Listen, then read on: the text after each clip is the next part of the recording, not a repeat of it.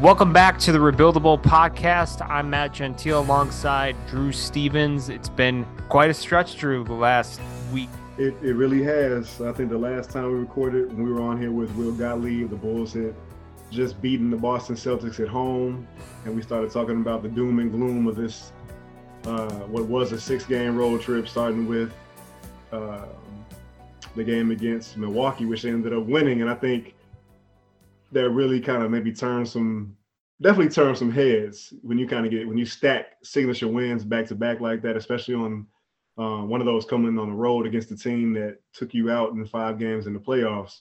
You know that that can kind of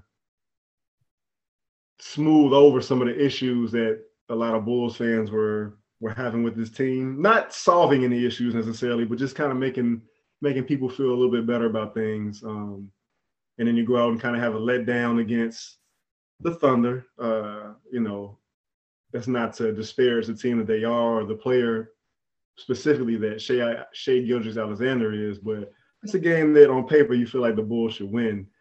And then last night, Monday, Lauri Markkanen goes February in the first half. I think he missed one shot, five threes. Um, he just was torching the Bulls, but you know, they were able, able to get out of there with a victory. Um, Coby White, as we'll discuss later on, had played a big role in that coming off the bench. Um, Zach's still struggling with it with his efficiency and um, kind of that explosiveness at the rim. Although we did see him catch a lob, so that was good to see. But um, you know, it's it's kind of the, the theme of the season. It's kind of back and forth, uh, ebbs and flows, waxing and waning. Um, yeah, that we well, that we've seen to this point.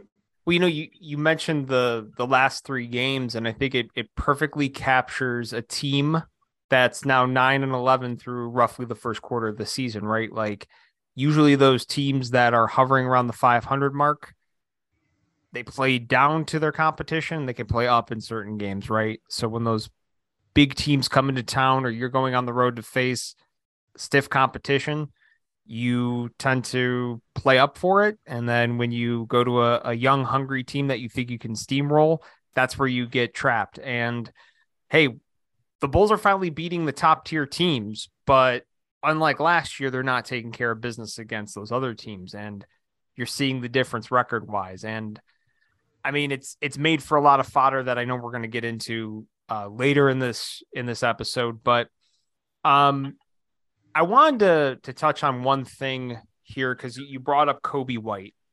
Um, he hit some big shots against the Milwaukee Bucks, and then against Utah had a really good performance down the stretch against the Jazz.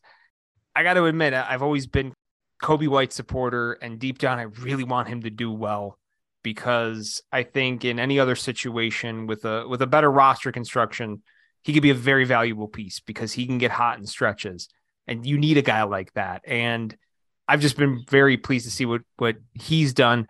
What have been your thoughts with Coby White since he's uh, come back from injury? Uh, well, specifically just these last few games, um, just his shot making, especially against the Bucks, a team who he struggled against in the playoffs. Um, I think his hustle as well is his his his knack, I guess, is, for lack of a better word, of going after the 50-50 balls. Um, since he's been back, kind of throwing his throwing caution to the wind, um, has really kind of stuck out to me. Uh, but then also Billy Donovan kind of rewarding that and having him on the floor late in two out of the last three games. Um, you know, at, at Ayo Dosunmu's expense, who's mm-hmm. kind of gone through a little bit of a lull here um, lately. But I feel like ever since AKME made those trades an offseason ago where they brought in DeMar DeRozan and Alex Caruso and Lonzo Ball to pair with um, the rest of the team, but specifically Zach LaVine and Nikola Vucevic, I think it, it put Coby White in a position where he was he should have been able to perform at his highest his his highest level where, where in that role where he's coming off the bench and supplying with scoring and with this team, especially his three point shooting. So, um, kind of just seeing that come to fruition right now, I, I think it's probably dangerous to get too high because we've seen Coby kind of go through highs and lows in his career. Um, but it's a good sign though, for sure. I mean, I don't want to you know throw cold water on anything because uh, he he played a big part in getting the Bulls uh, their last two wins. Mm-hmm. And you know, you you make a good point there.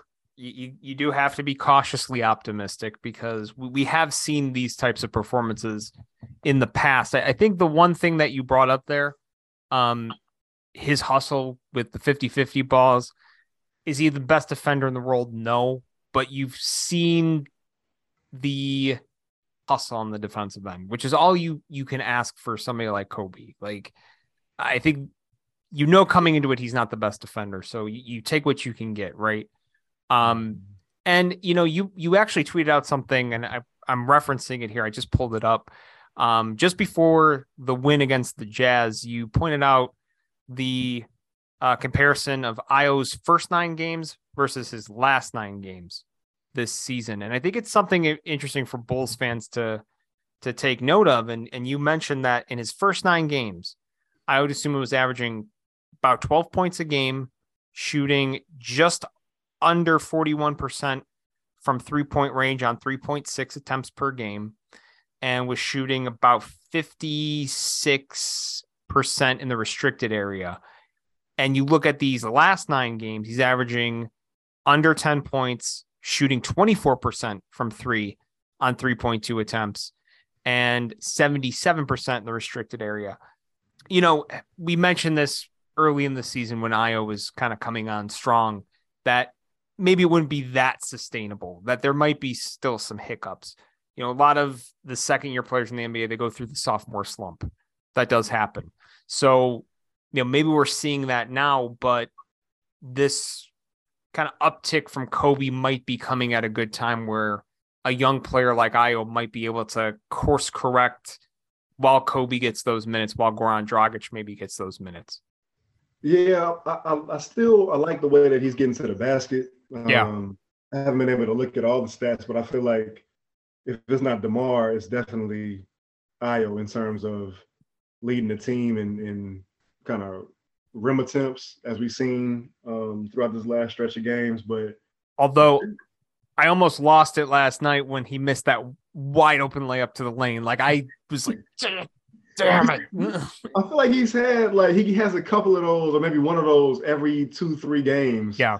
Um, just blatant misses for whatever reason. I'm not sure if he's second guessing dunking the ball or getting it off the rim. I'm sorry, uh, banking it off the backboard and just kind of laying it in over the rim. But I feel like we've noticed that more often than not um, this season. But um, you're right, though. The the fact that he's kind of struggling right now, especially with his three point shot, and Coby is is kind of on the up and up with that right now. It couldn't come at a better time for this team. Um, and not to mention Goran Dragic coming off of that stinger. Um, was that against Boston? I want to say that was against mm-hmm. Boston.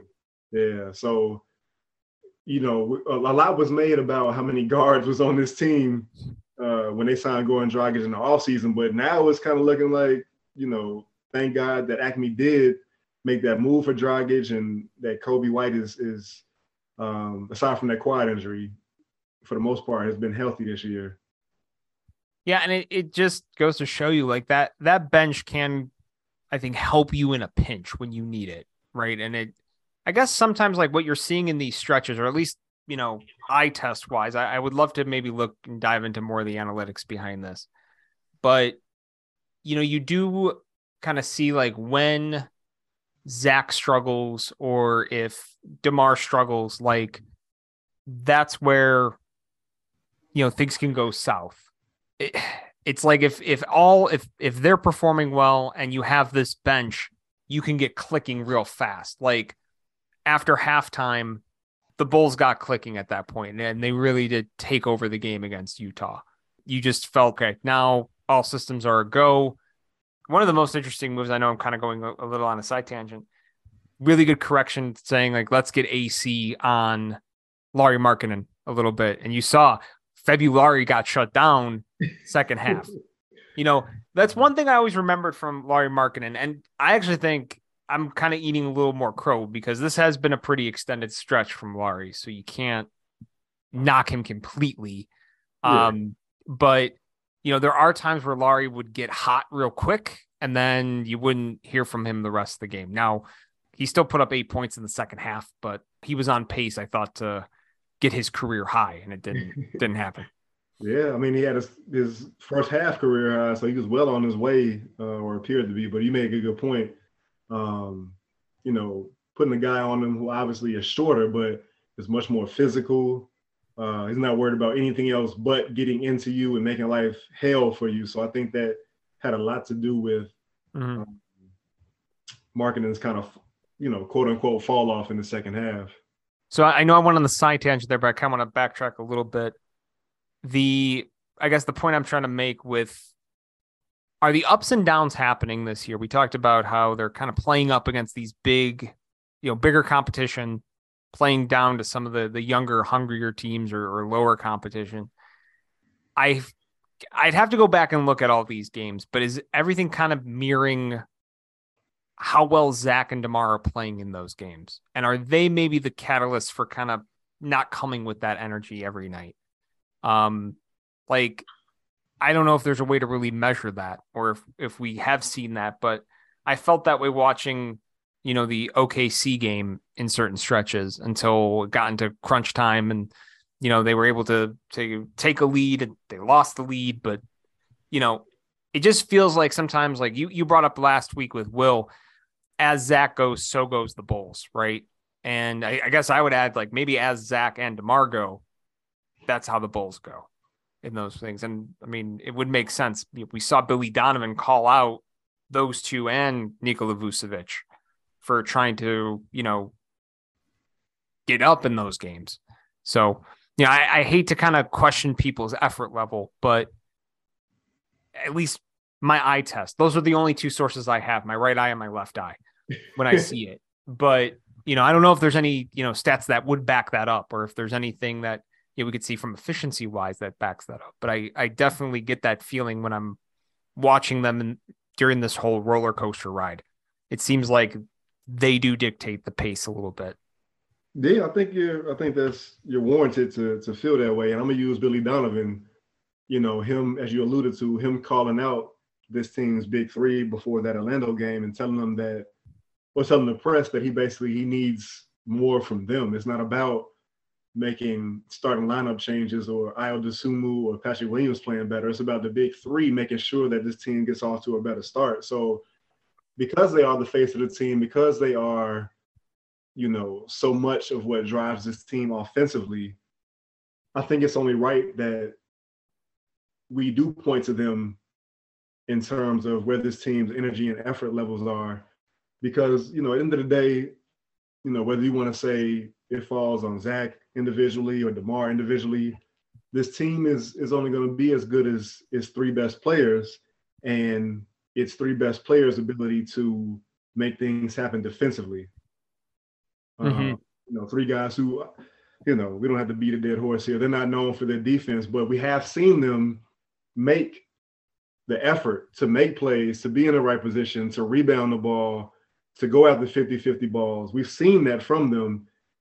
But to Billy Donovan's point, it needs to be on a more consistent basis because once you show it, now there's no excuse. You know, let's mm-hmm. let's, see, let's see you keep it up. Let's see you do this, you know, night in and night out, so that you're not falling into these ruts where you're, you know, having to claw out of games against the Utah Jazz, um, having to fight your way back against the San Antonio Spurs. Like it, you know, this is the NBA. Guys get paid to play. As I have, I feel like I've said that every podcast for the last three, three or four times we've been on. But you know, the Bulls, there's certain wins that they've left on the table, and mm-hmm. it's kind of weird because if if we took a step back and just looked at where we each or where anybody had this team after 20 games, there's probably around this pocket of nine and 11, but the wins and losses were shuffled in differently yeah, it's it's the feeling, right? Like mm-hmm. um on paper, you're 100% right. Like if you told me they'd be 9 9 and 11 or around that mark in the first 20 games, I don't think I would be surprised. You know, maybe I would have thought, "Oh, well, those losses came against probably Boston. You know, they racked up against um uh Toronto. Like I would have thought those better teams that they seem to have lost to last season. I, I think that's where I would have pegged those losses. But it's one of the hardest things I think in the NBA after you have a, a successful season. Like that's what separates some of these top tier teams from the rest is the consistent push and drive to just want to get better. And it's it's nothing against like I do I think Zach DeMar Vooch want to get better? Yes. Like individually, yes. But it's hard in an 82 game season to get up for everything. And, and I know it's early in the season, but you know, think of it like this.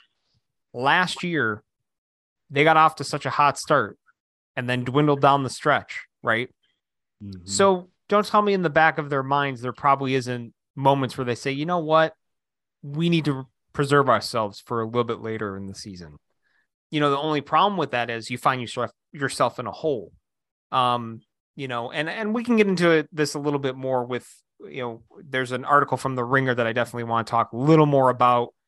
Kind of talks about where the Bulls are at now and and what that could mean as the rest of the season goes. But I'll say this: nine and eleven through twenty games. There's been a lot of teams that have been in the playoffs and been in top seeded positions that have started like this.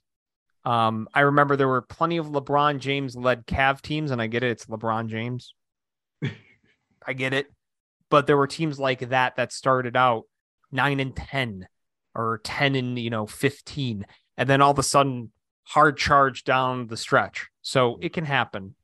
Speaking of starting lineups, you and I have talked many times about one key starter in Patrick Williams. I feel like every episode he's come up.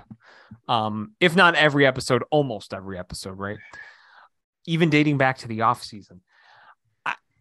It's interesting. This last stretch, since the Orlando game, he's been averaging double digits in points, except for last night's game against Utah. Against Orlando, he had 12, 17 against Boston, and I thought looked very confident was getting it seemed like shots at will, even against guys like Jayson Tatum, which is not easy to do.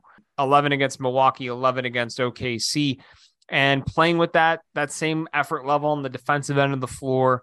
I thought last night, you know, you saw him struggle a little bit, but he had a a key moment down the stretch with that steal and getting the uh, clear path foul.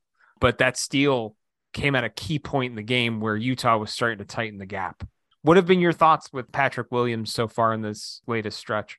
Just everything you everything you said. Um, you know, he, he's he's told the media that he's feeling more comfortable and that, you know, playing with guys like DeMar and Zach and and Nikola Vucevic is is fun once you get the hang of it. And and we're I think we're seeing it in real time. Um, we're seeing a guy who I think is is starting to click for. Now, he recently made comments to K.C. Johnson of NBC Sports Chicago about how he he feels like he can trend toward being a player who's not only a star but a superstar. Um, you know, coming out and taking four shots and scoring five points. Not not exactly the the best double down, but I, I understand it's not about the very next game. It's about how he is kind of perceiving the game, but also there's a lot of confidence. Yeah, that's that he made the KC that we haven't seen before. Until this point, it always been, oh man, you know, my teammates and my coaches tell me this and that. But for him to say it about himself, I thought was was really was really big. Um, and obviously, as as as Bulls fans can attest, as you know, his his teammates and his coaches can attest. For him to take that next step, he he has to Mm-hmm. He has to get it in his head that he can be whoever he really wants to be in this league.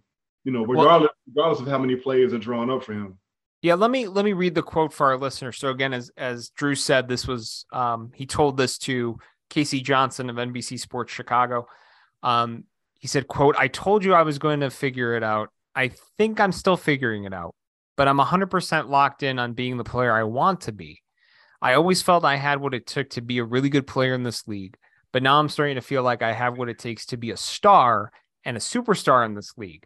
I'm kind of trying to take that role on and build it, uh, build on it day by day. End quote. Now, um, I, he's got the skill set to be, I think, a very, very good player in this league. I like star superstar. That's like a little questionable still to this point. But he has like he has all the physical attributes, right? Like if we lined up a bunch of just dudes in a lineup and, and you said which one of these guys is a basketball player, I'd look at Patrick Williams and go, that guy.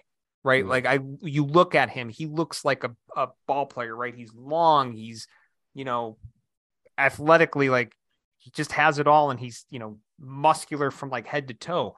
But you know, it's it's you hope that switch is starting to flip because if it does start to flip, you know, it, it does add another wrinkle to this team. And and that's when we talk about the starting lineup being key, right? Or those DeMar, Vooch, DeRozan, or uh, Zach being the catalyst, right?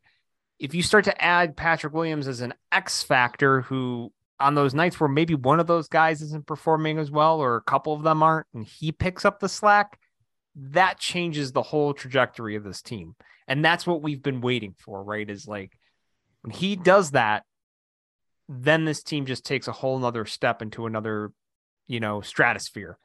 I hope it's going to happen. Like, you know, hey, the Jazz game is what it is, but I do hope we start to see more performances where offensively he does find his way to pick his spots and take take charge a little bit. Um, you do realize it's hard to kind of find your spots sometimes. I, I can get it. Like if I were in my 20s dealing with, you know, two egos in Zach and DeMar and somebody like Vooch who's an established veteran, I'd have a hard time. I think I'd have a hard time knowing what to do at 21 years old. Yeah. Kid can barely drink legally. Right.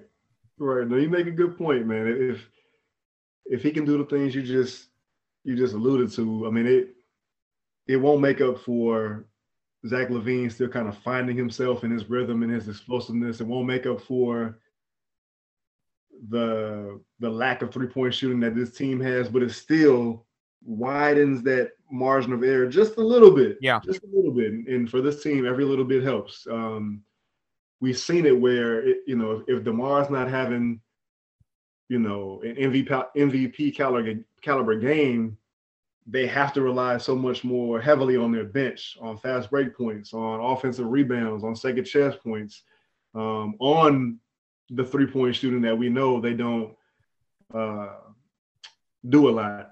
Uh, and sometimes they need DeMar to have the MVP game with all of that as well. But um, really, it, really does, and we talked about this before, it really does every little thing that this team can have on its side in terms of an advantage, just it means that much more. We're not, you know, I don't think either one of us are proclaiming them to be on their way to an NBA championship, but it does change how this team looks against some of the other teams in the league and mm-hmm. you know the possibilities of of what they can do um, both offensively and defensively. Yeah, and I think it kind of goes into and, and again, we got plenty of other stuff to talk about regarding like the current and future state of the Bulls, just based off some some things that have come out recently. But you know, think about this: one of the reasons Demar got got signed and they acquired Vucevic is to try to accelerate the competitive window for the Bulls. While Zach LaVine is still in a younger window, and while Patrick Williams is still in a younger window. So I think the way that that this front office saw it was almost like a passing of the torch along the way. Like where Vooch and DeMar's contracts are line up where the beginning of Zach's max was going to start right right around that point and where you know Patrick Williams would be starting to be in the the latter years of his rookie deal or start you know maybe being in in extension talks at that point right like i think that was probably in the back of their heads you know the route they wanted this to go but you know last year you you don't get that development from Patrick Williams part of that's because of an injury mm-hmm. that he was out a good chunk of last season and now the the windows and timelines aren't meshing up correctly um so yeah, I mean, you, you make a great point too in terms of the, the margin of error. That that's the thing with this Bulls team. The margin of error is so freaking thin from game to game. And if you just add a player who is able to, you know, he doesn't have to be he doesn't have to be Kawhi Leonard like some people want him to be. If he's just, you know, when we talked in the season preview with uh, Salim Surderwalla, right? And he's like, well, it's not important with stats, but if you're talking about a guy who's consistently averaging, you know, 13 to 14 points a game and giving you, you know, five boards and and is active on the defensive end of the floor and just in the right place at the right time, that that's what you want. That's what you need with this group. Yeah. And you know, that's I think we started to see some of that in this in this latest stretch. Um, I, again, Utah was kind of a, a, an anomaly based on what we've seen in the last few games. So, um, I don't know. I'm I'm hopeful. Like I, I feel like sometimes I come off as a as a pessimist with Patrick Williams, but I'm always a show me type person. And I, I got to admit, like I've I've been impressed by what I've seen, just in terms of consistency night yeah. in and night out with in this latest stretch. Same here, and I think it's you know, stats are are are good because they you can look at them and say, oh, you know, this person did this and that. But I think even more, even more than that, you can we're starting to feel Patrick Williams be out there beyond beyond the box scores, and that's something that um, every Bulls fan is wanting to see. So from that standpoint, I believe he's he's trending in the right direction. Last night, notwithstanding, even though like you said, he had a, a big play down the stretch with drawing that take foul. Yeah. Um, and it'll be interesting to see with these these upcoming games. And and I wanna we'll probably end the show talking about this upcoming stretch against the Suns, Warriors, and Kings and kind of where we feel with that. But there were two other storylines that kind of popped up in the last few days, really. Um, we'll start with the one that actually popped up today as we're recording this on Tuesday, uh, November 29th. Um, middle of the day, Shams Charania tweets that the Bulls and Billy Donovan agreed to an extension at some point during the offseason. And funny story is like Drew sent me the tweet while I was in a meeting at work and I actually came out of the meeting and one of my coworkers who's also a, a big you know chicago sports fan all he said to me and i didn't see like the full tweet from shams so my coworker just says hey did you see what happened with billy donovan and i'm thinking like oh crap did he get fired? Did something like bad happen? Like did he get sick have a heart attack or something? He's like no he got extended. And i'm like just now? He's like no it happened before the season. And then started to come out that like this happened during at some point after the loss in the playoffs or before the the start of the regular season that they agreed to some extension, but it was kept secret. I mean, why the hell is that a secret, Drew? Like, isn't that a good thing that they should be celebrating? Yeah, that that caught me off guard too. I think that was the the weirdest part about it. Um, when Shams tweeted that, I, I feel like most, if not all, of Bulls Nation was just like rolling their eyes at it because they have shifted from drawing or, or directing their ire toward Nikola Vucevic from last season to Billy Donovan this season. And you know, opinions are opinions. Everybody's entitled to their own. Um, but I think that just kind of shifting this particular subject to another another place, I think if you take a step back and you and you think about AKME and how they've leaned really hard into the concept of continuity, and you think about how Zach LaVine just signed his max deal, and before Billy Donovan got here, I think he had never had a coach for longer than two seasons, mm-hmm. um, if I'm not mistaken. So I think it was only right that they extended him however many years it ends up being. I don't think we ever got a a word on if it was two or three or yeah, just just multi year. That's all we've heard. Yeah, yeah, but I think it, it makes sense. You know, um, it also feeds into this this idea that, and we'll get into this too. This this ties into the the Ringer article that Micah Michael Pina wrote, but um, you know, they they don't look to be pivoting away from the direction they started when they traded for Nikola Vucevic a couple years ago. I don't think they're that's not the plan. They they are it looks like they're gonna see this through and and hope and pray that Lonzo Ball gets back to where he was and returns to form. And same thing with Zach LaVine. And they're going to try to, you know, keep moving forward from there. It, it does change the conversation quite a bit. Uh, you're 100% right because there's two episodes ago, you and I were talking about, you know, if the Bulls took a downturn going into the new year, could Billy be on the hot seat? Because we were under the impression, you know, he's operating under his original contract. And now knowing that he's been extended, that definitely changes things. Um, because I think he still had what two years left on that deal, uh, three years left on that deal. I'm trying to remember. So he signed, I think it was a four year contract originally, right? I'm gonna, I'll look this up. I think next season would have been the last year of the, Okay, yeah. So it was a four year contract.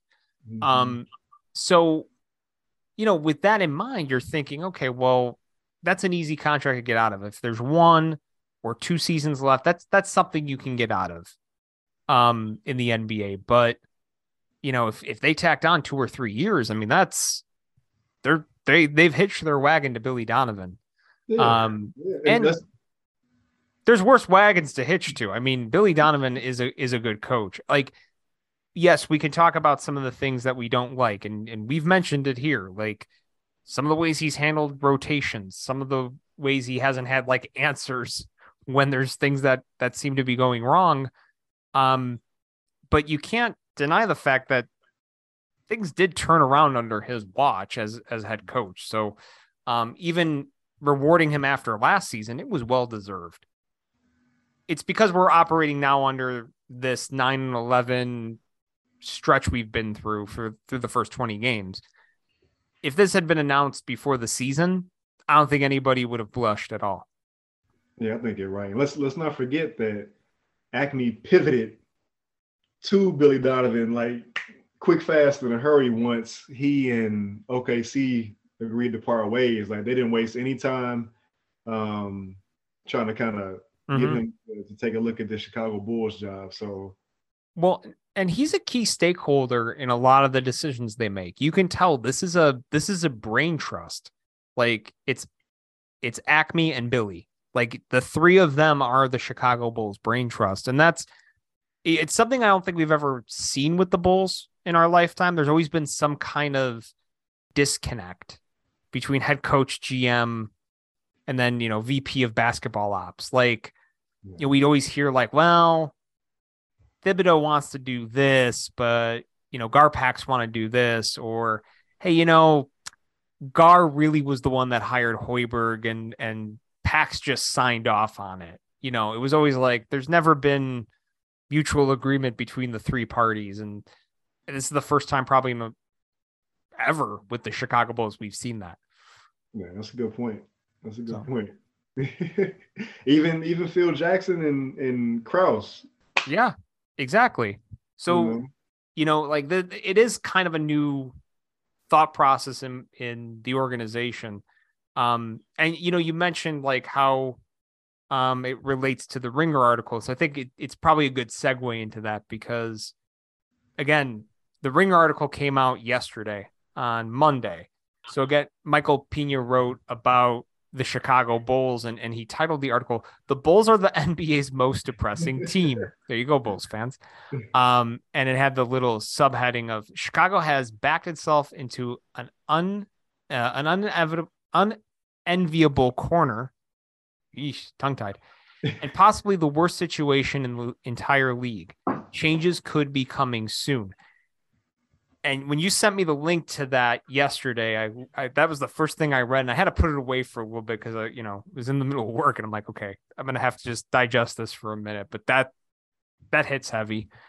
Um, but again, this was written before this Billy Donovan news came out, and the argument within the article is basically campaigning for a tank. It is because of this draft supposedly being pretty top heavy.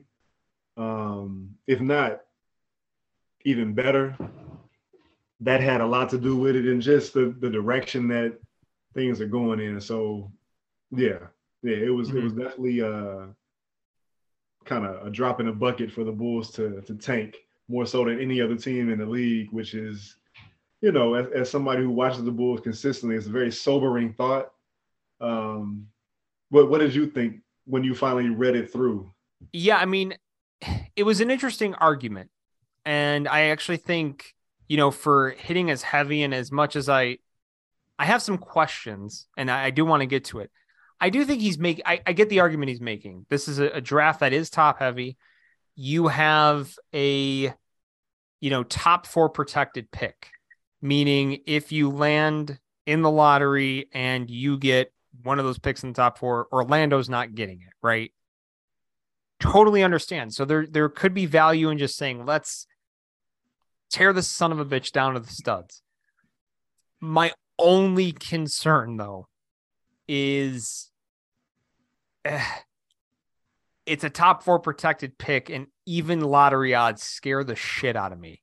so, real quick, I actually I want to read a block from this article, Drew. So, what Pina wrote is, let's not mince words. The window that cracked open after DeMar DeRozan was acquired is closed. If any team in the entire league should tank, it's this one.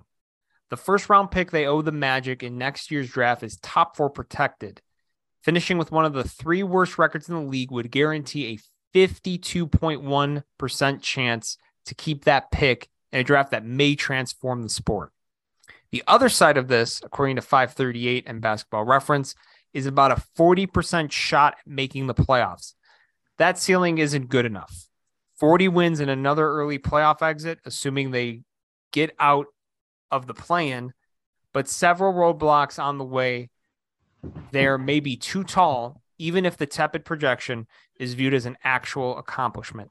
Okay, so here's my thoughts on this.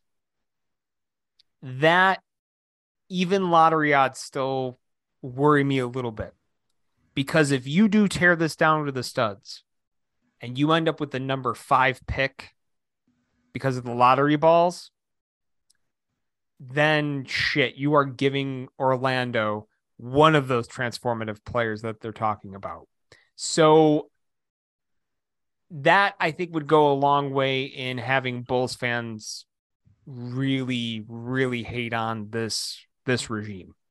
Um, and I don't know if this regime, based on the fact that they extended Billy Donovan, and that would be a telltale sign that they're going to ride or die with this thing. And you know, like we were talking with Will Gottlieb last week, it's probably going to be more of a direction of trying to acquire pieces that could help get them into the playoffs and maybe get them in a more comfortable position down the road.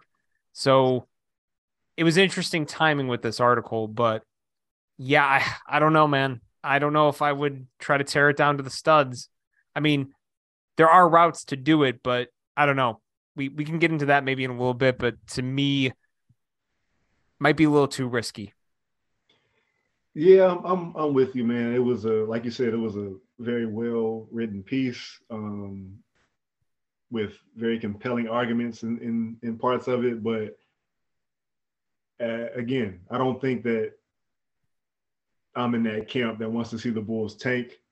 Um, even even knowing that their championship window as of today might be closed I don't, I don't, I'm not ready for them to to tank. I'm not ready for them to pivot and just do an about face on every move basically that they've made um, since they came aboard.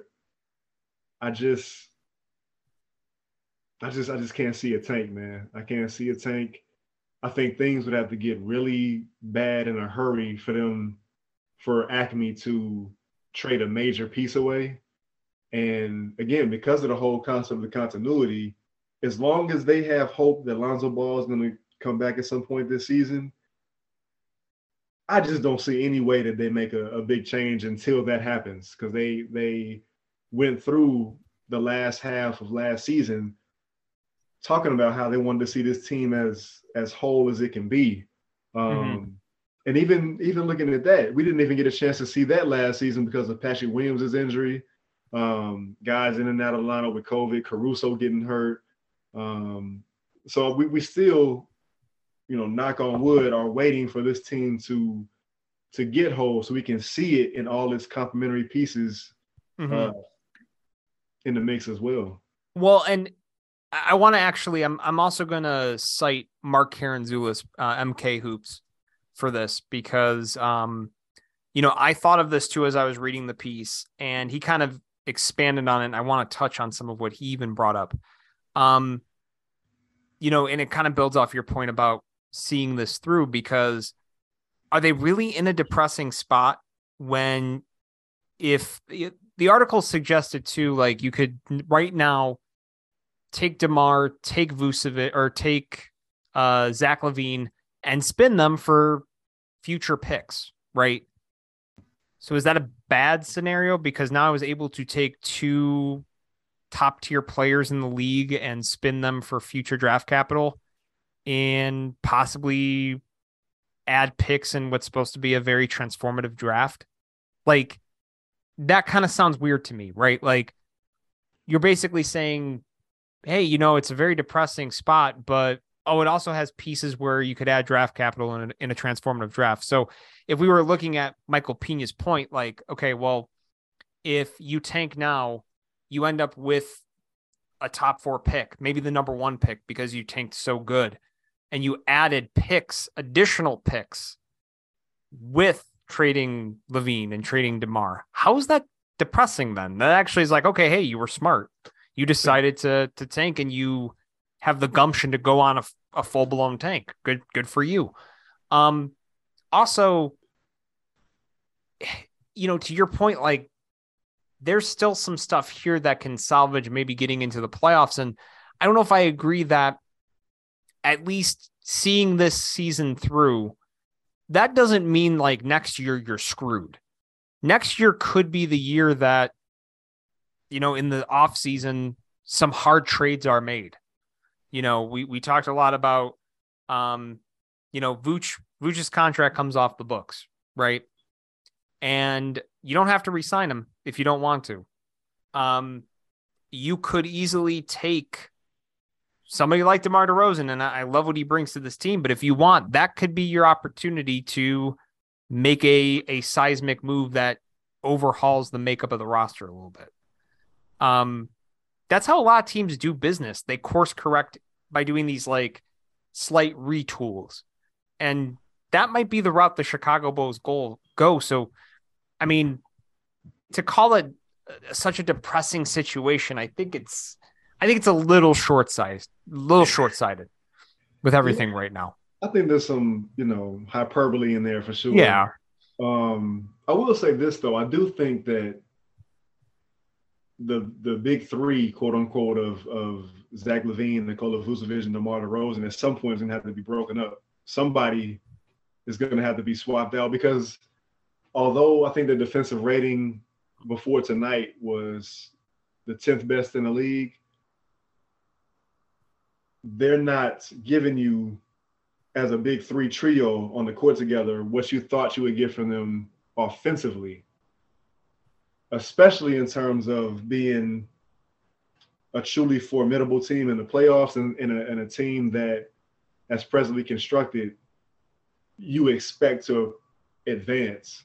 So I think at some like you see you mentioned hard trades or hard moves. I think something's coming because to this point, we haven't seen enough from those three as a unit to warrant this experiment continuing. And obviously, because they are big money players, um, with you know possible extension for for Vooch or re-signing Vooch, um, kind of the caveat, you have to move one of those guys in theory to get something worthwhile coming back.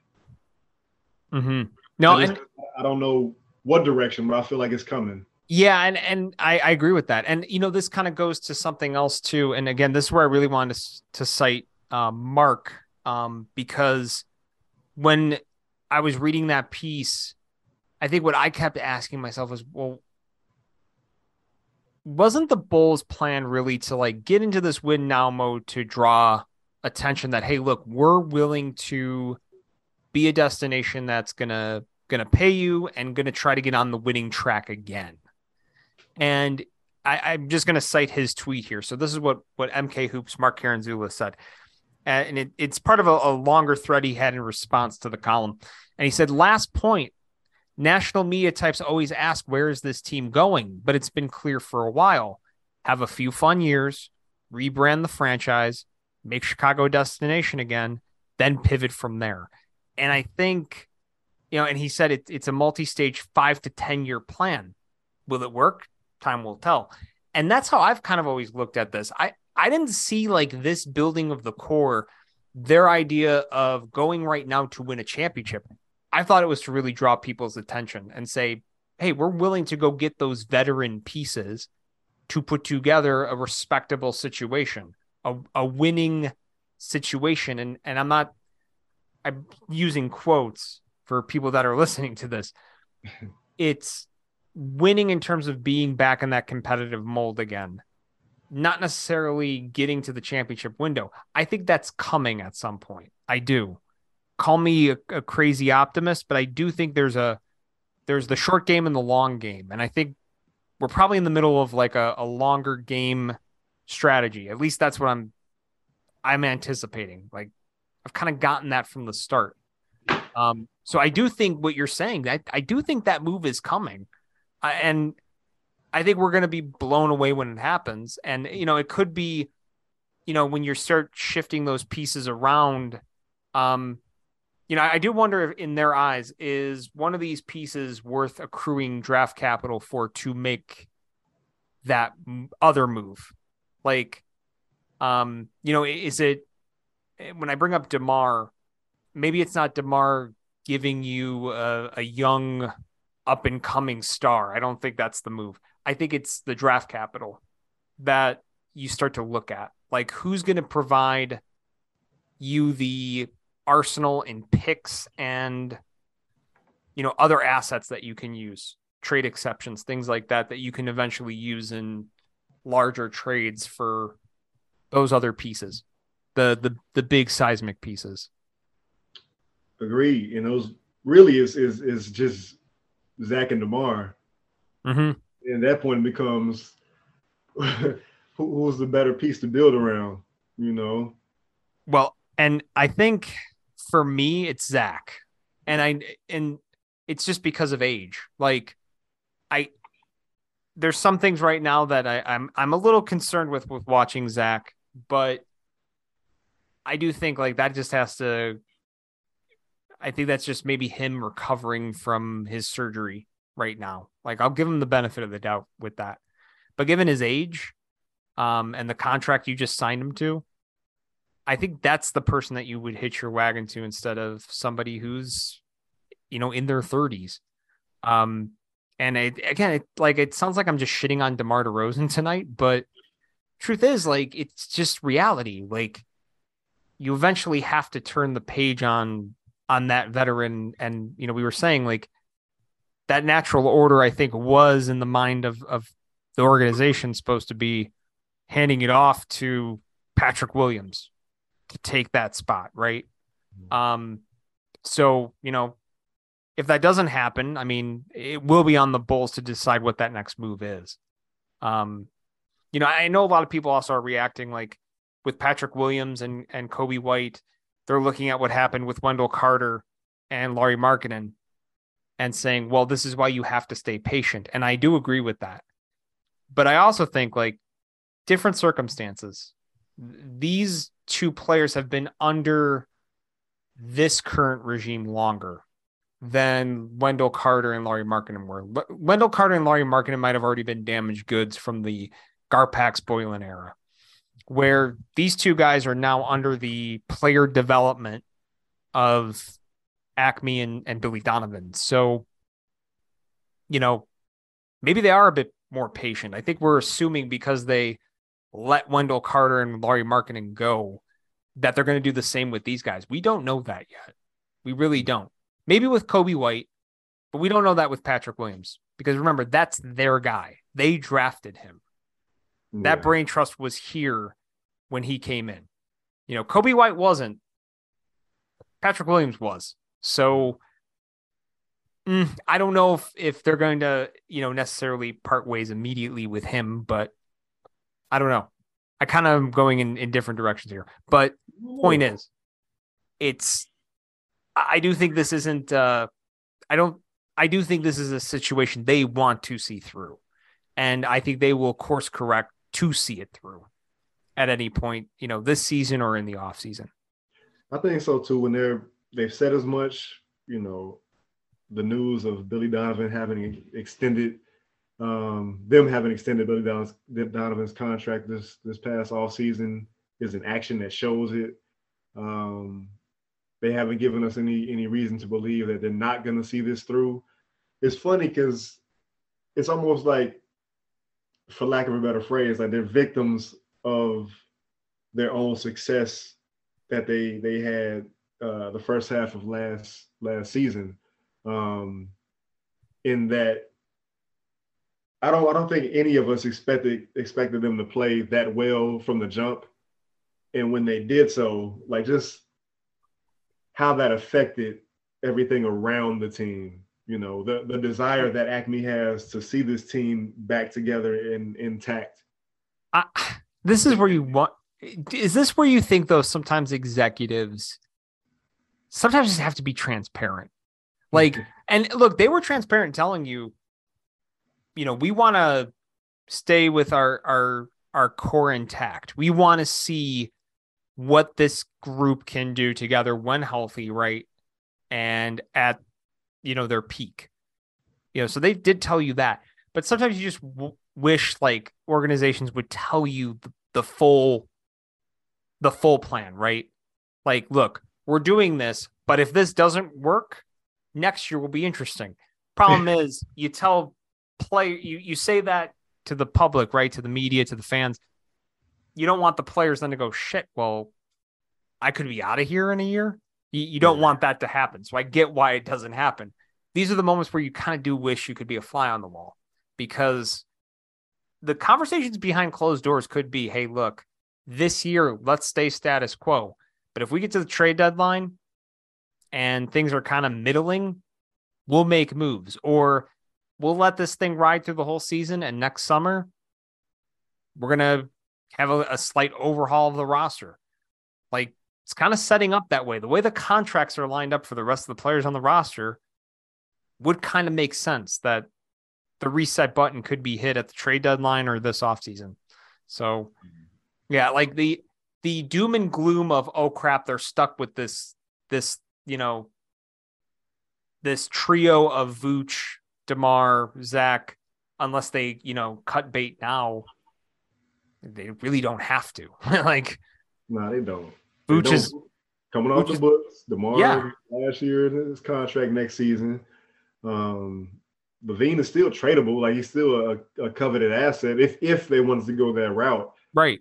To your earlier point, though, I think that because of his skill set, I think he would kind of be the the building, not even just his age, just like I said, because of his skill set and what he can do um, on two healthy knees at least.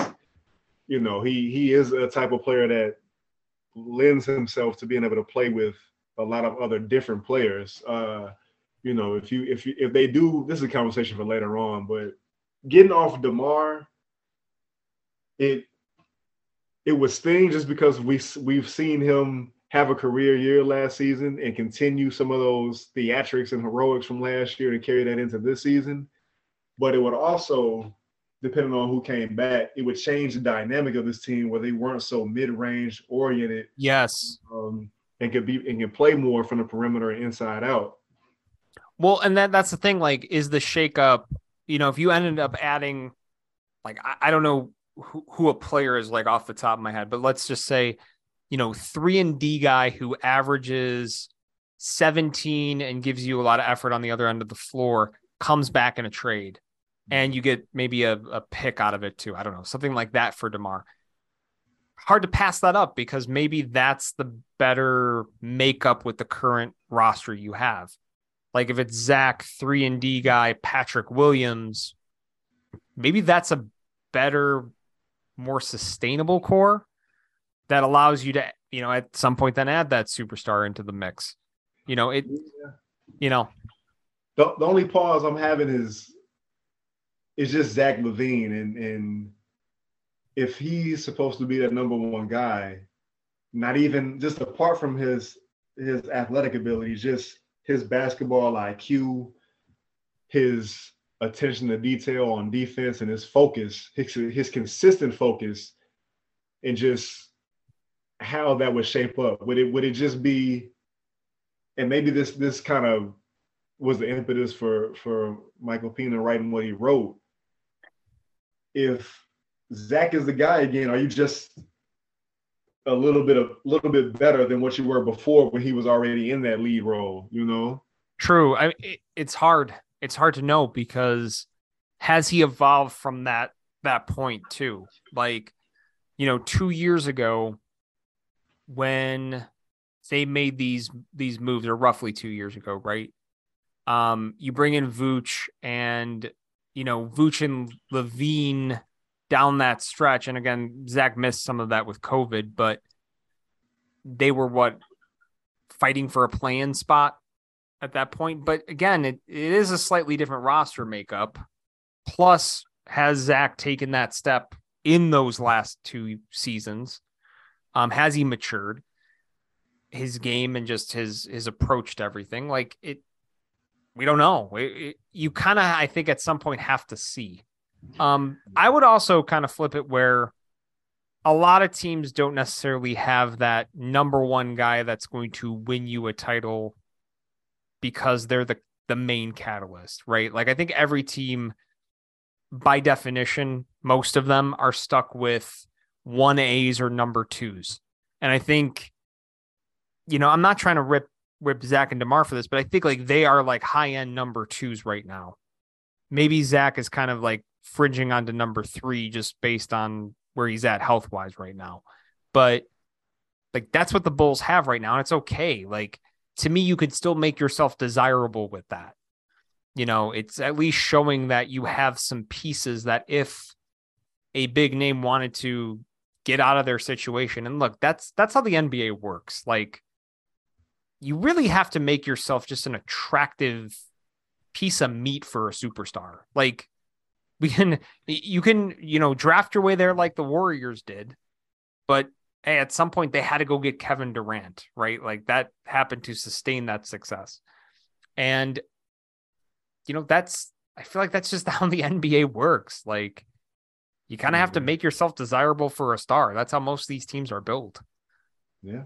No wish you as we're as we're sitting here talking about this and, and LaVine um, kind of taking the helm of a team again, uh, I'm, I'm thinking about like, is there a way to get a souped up version of the group he plays with when he's running with the reserves. You know, another mm-hmm. playmaker out there in Dragic. Um, you know, maybe two really heady defenders in mm-hmm. Caruso, mm-hmm. Javonte Green, dirty work guys who can also at times knock down open threes, and then a, a big time screen setter, uh, athletic big who can also present himself to be a, a, vertical threat in Andre Drummond? Like, is this some in an alternate universe, a souped up version of that uh, that the Bulls could could find um, to use on the court? Again, this is thinking way past this season. I'm just I'm just telling you where, where my mind is going as we're we're thinking about all no, these different scenarios. Well, and I, I think to kind of put a bow on on this part of the discussion, it's like that's I think what what will be interesting because if things now that we we know Billy Donovan's extended, you know that's a telltale sign like they they are going to ride and die with us in some way. So if things do take a turn where when the calendar flips, we get to a point where you know the team is sub 500 playing range area that'll tell you what you need to know. Are are some moves going to come that could shake up the roster construction? Um, you know, it'll it'll be interesting to see. Like the one thing we've learned about Arturas Karnisovas and Marc Eversley since they've come to the Bulls, they will make moves. and, and I get it. Like the trade deadline last year was quiet. This offseason was kind of quiet. I mean, they still made, I think, some decent moves, but you know, where I think we saw seismic moves made that didn't happen. But it seems like when they don't like something or they really want to fix something, they go for it. Like we learned that with the Vooch trade, and we learned that, you know, even outside the Vooch trade, think about it. They they went and made moves to try to improve the roster at that trade deadline. You know, they they went and got um Daniel Theis and who was that uh, the the guard from Washington? Um uh, that went to Washington in the deal? No, who was from Washington. He came from Washington. Um he played really well in the bubble. Um a real shot chucker. Uh not Troy Brown Jr. Troy Brown Jr. was yeah. yeah. Troy Brown Jr. Like they tried to make these small upgrades just to see like can we make the push into the you know into the play-in picture. Mm-hmm. So when they want to do something, they want to see something through, they'll do it. Yeah. So yeah. you know, I know some people are still sour on that, but I, I think they've shown that. Yeah, and you know, I don't want to go any longer on this than, than we need to, but I'm I'm so happy that you brought up the idea of the front office being transparent, or if they could be more transparent, because it, it makes me wonder have they have discussions, have they had discussions behind closed doors about what it would take to get off of this roster or to to shake things up? Like, is there is there a certain amount of games under 500, or um, you know, is there a certain seating or games away from the play-in or games away from the sixth spot that they're looking at? Obviously, we can't get those answers, but I wonder if if that's in the back of those those guys' minds or if they talked about it. God, I would love to know that. Like, kind of a, a, side note, I would love if there was a a podcast or a real deep dive with maybe an executive who retires or is is been removed a little bit to just tell you like what are those conversations in the middle of a season like mm. what's going on in terms of scouting what's in the moment versus long term and like understanding like what do we have to do to, to correct whatever situation we're in? Like are there those discussions? Like hey if we fall below this mark you know do we start looking at trade scenarios? Do we start looking at what are you know other options for next season? Like it would be great to see like somebody do a deep dive in that. Like hell if there was a podcast or something where you know they were interviewing an executive and they did like five parts of it i would eat that shit up to hear what that's like to to really run a team like that. Like how how frequent are those discussions during the, the course of a, a year? It would be great to know. You need to pitch that to somebody. Yeah. Get get Zach Lowe on the on the phone. Um, all right. So as we wrap up here, I wanted to just uh, finish up with like our confidence level here because um, the next three games, again, finishing up this road trip, at the Suns, at the Warriors, and at the Kings. Um, and man, these are it's interesting. The Kings, man, they're a story right now in the league. Um, they're a fun watch. Yeah, they, they really are. They score with the best of them. So, I, you know, I don't know exactly what the plan is going to be against against the Kings, but just watch out for what might be a high scoring affair. Hopefully not a one sided high scoring affair, but um, I believe the Kings are are they number one in offensive rating? I think so. I thought I saw that last night during while they were playing. Um yeah. When I looked at like again, it's still early in the season, but you look at the Western Conference standings and you know the Kings are, are right now seventh. They'd be in the seventh spot, but again, it's it's only 19 or 20 games. Um, and you know, Suns are out on a big stretch right now. The Warriors are still kind of like dawdling back and forth. Um, I don't know. Like it, it's interesting to to kind of watch that play out over there, but um, they could still give you a, a freaking headache every freaking night just with the way they shoot the ball. So, yeah. um, it defensively is where they've really struggled this year. The Warriors. Um, what do you what are you feeling with this stretch? How confident are you? Can I, I mean I don't even want to ask could they could they come out of this with a winning record? Just how confident are you in this stretch? How are you feeling? I'll give you a record. I'll give you a record in a second. I'm I'm not feeling very confident, and that's with I think Chris Paul being ruled out for mm. Wednesday's game. That's with Cam Johnson being out. I think his injury, I'm pretty sure that's more of a long term thing, but I almost said 0 and 3, but I think I'm gonna go. I think I'll go one and two these next mm. three games, and I think the win comes in Sacramento on Sunday. Yeah. See, I, I'm with you too. Like at first blush, you look at this and you go, "This is the 0 and 3 stretch. This could be the one that you're like, oh crap, when they come back." But I feel like when we get to these, again, we get to these games where you step up in class. This is where the Bulls tend to put on a show. And I have a feeling one or maybe even two of these games they could end up putting on a show. Um, which would be great. Like I'll say this. If they come out of this even with one win, I think I'd feel pretty good. Like if they come out of this with a win against, you know, Sacramento, maybe are competitive in the other two games, I think I'd feel okay. I'd yeah. feel all right. You know, I know at that point you're um, you know, 10 and 13, but you dodge a bullet coming out of a, a, road trip, right? And I mean, you look at it as a six game road trip and you come out of it three and three. I mean, that's that's not terrible.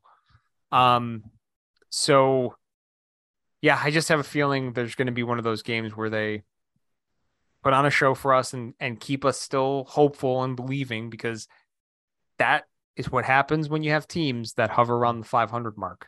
That is the sign of middle of the road NBA team, and that's where the Chicago Bulls are right now. And again, we kind of knew this coming into the season, so yeah, yeah, that's usually how these go. Yeah, absolutely, man. I think um, to your point, even if they they drop these next three games, you hate moral victories, but if, if the effort level is where it was against the Milwaukee Bucks and Boston Celtics. Uh, last week, it makes it a little more easier to stomach, I guess is the way I'll put it. But I'm not not too confident. Not too yeah. confident. It'll be interesting to see. Like if um I, I know this, if they come out and they sneak out with a win in Phoenix, um, I have a feeling that that will get kind of I think people will be a little more little more juiced up heading into those last two games. Maybe my my opinion might change. Oh, for sure. So, you know, but I mean, that's that's we ride this roller coaster, man. That's how it works. It feels like we're in that same same kind of pocket we were last podcast where they had just beaten the Celtics and we are looking ahead to Milwaukee and we are like, they're not gonna win this game, man. We're gonna be right back talking about a nasty stretch as we were before when they went on that four game losing streak. But man, this team has been kind of Jekyll and Hyde-ish, so we'll we'll we'll see what they what they have in store for us. Um, yeah, absolutely, and and you know, in our next episode, we'll be getting into some other games and and just kind of give people a preview. Um, in December, we're looking when the Bulls get back home on December seventh. They get the Wizards, the Mavericks, and then a road contest against the Hawks, and then home against the Knicks. Uh, and I think actually that's a, a, home and away with the Knicks. They get home with the Knicks. I think they go away to Madison Square Garden by mid December. So it'll be an interesting, be an interesting stretch there. Um, it's actually a, they'll, they'll be back to back games at the United Center. It's strange. Oh no, yeah, you're right. Sorry, I got that wrong. Yeah, two home games against the Knicks. Wow, that I've never seen that before. Me either. Usually it's home and away. That's why I was like, oh, mm-hmm. it's a home and away. No, you're right. It's two yep. home games back to back against the Knicks. That's so interesting. like, imagine if you played that. So it's December 14th, December 16th. Imagine if you played that like 14th, 15th. That would be really entertaining. Oh yeah. I would oh, yeah. that that would have been really cool. Um, but yeah, that'll be interesting to see that. Um, you know, so man, these schedule makers did just made a very they made it very intriguing for the Bulls prior to the new year. So maybe maybe they tried to flip the script compared to last year, right? Because last year it was like hell down the stretch. Maybe maybe they were just trying to do them favors this time around. Yeah, but even the stretch closing the season is is not it's, it's, it's got some nasty ones in there too, man. Yeah, I I guess it's just us interpreting this too as Hey, the Bulls are nine and eleven, so all these stretches just suck. It's, it's wish, yeah, it's wishful thinking. I think it's wishful thinking. Um, True. Yeah, man. Just just going back to how things just fell off the cliff last season, um, in terms of the competition level and and what this team was missing with with uh, a certain someone being out of the lineup and a, another certain someone being kind of a shell of himself. So. Uh, 9 11, kind of don't even know what to expect from this team on a night to night basis, but we're here for the ride. Well, and and one little bit of news before we we leave for the night. So, uh, Shams Charania did say tonight, I guess, on one of uh, his appearances. I know he he's popping in on a lot of different networks these days. Um, but he did say that the Bulls and Lonzo Ball continue to be hopeful that Lonzo returns, quote, at some point after the calendar flips to 2023. So fingers crossed, possibly. I'm, holding my breath till the, the All Star break. Yeah. I, hey, you know what? That again would make things feel maybe a little bit better and and maybe then you definitely want to see it through so uh, real quick drew are you going to be popping in um when again I, I know they're on the road right now but will you be popping into the the uc when they get back home at some point or i'm not sure i haven't um i haven't gotten a formal formal schedule just yet but i'm i'm looking at possibly that that one of those first two games when they're back, either that Wednesday against Washington or that Saturday against um, Dallas. If not both, if possible, we'll see. Uh, well, I for for your sake, I hope you get the Dallas one because then you get to see Luka, which would yeah. be great. Yeah, for sure. um, again, you can follow me at mgentile88 on Twitter. Uh, Drew at look what Drew did. Drew, you also have Instagram. Yes, I do. Same same tag. Same at Liquid at Liquid Drew did the the best tag and handle out there. I love it. I don't know why. It's just it, it's very clever. Um, Rebuildable is at uh, rebuild underscore a underscore bull on Twitter, at rebuildable pod on TikTok, and we're gonna have more preview videos coming out here soon. Actually, this episode you'll probably get a heavy dose of it. Yeah, and it's gonna be an interesting stretch, Bulls fans. So with Drew Stevens. I'm Matt Gentile. Hopefully, everything goes well, and catch you next week.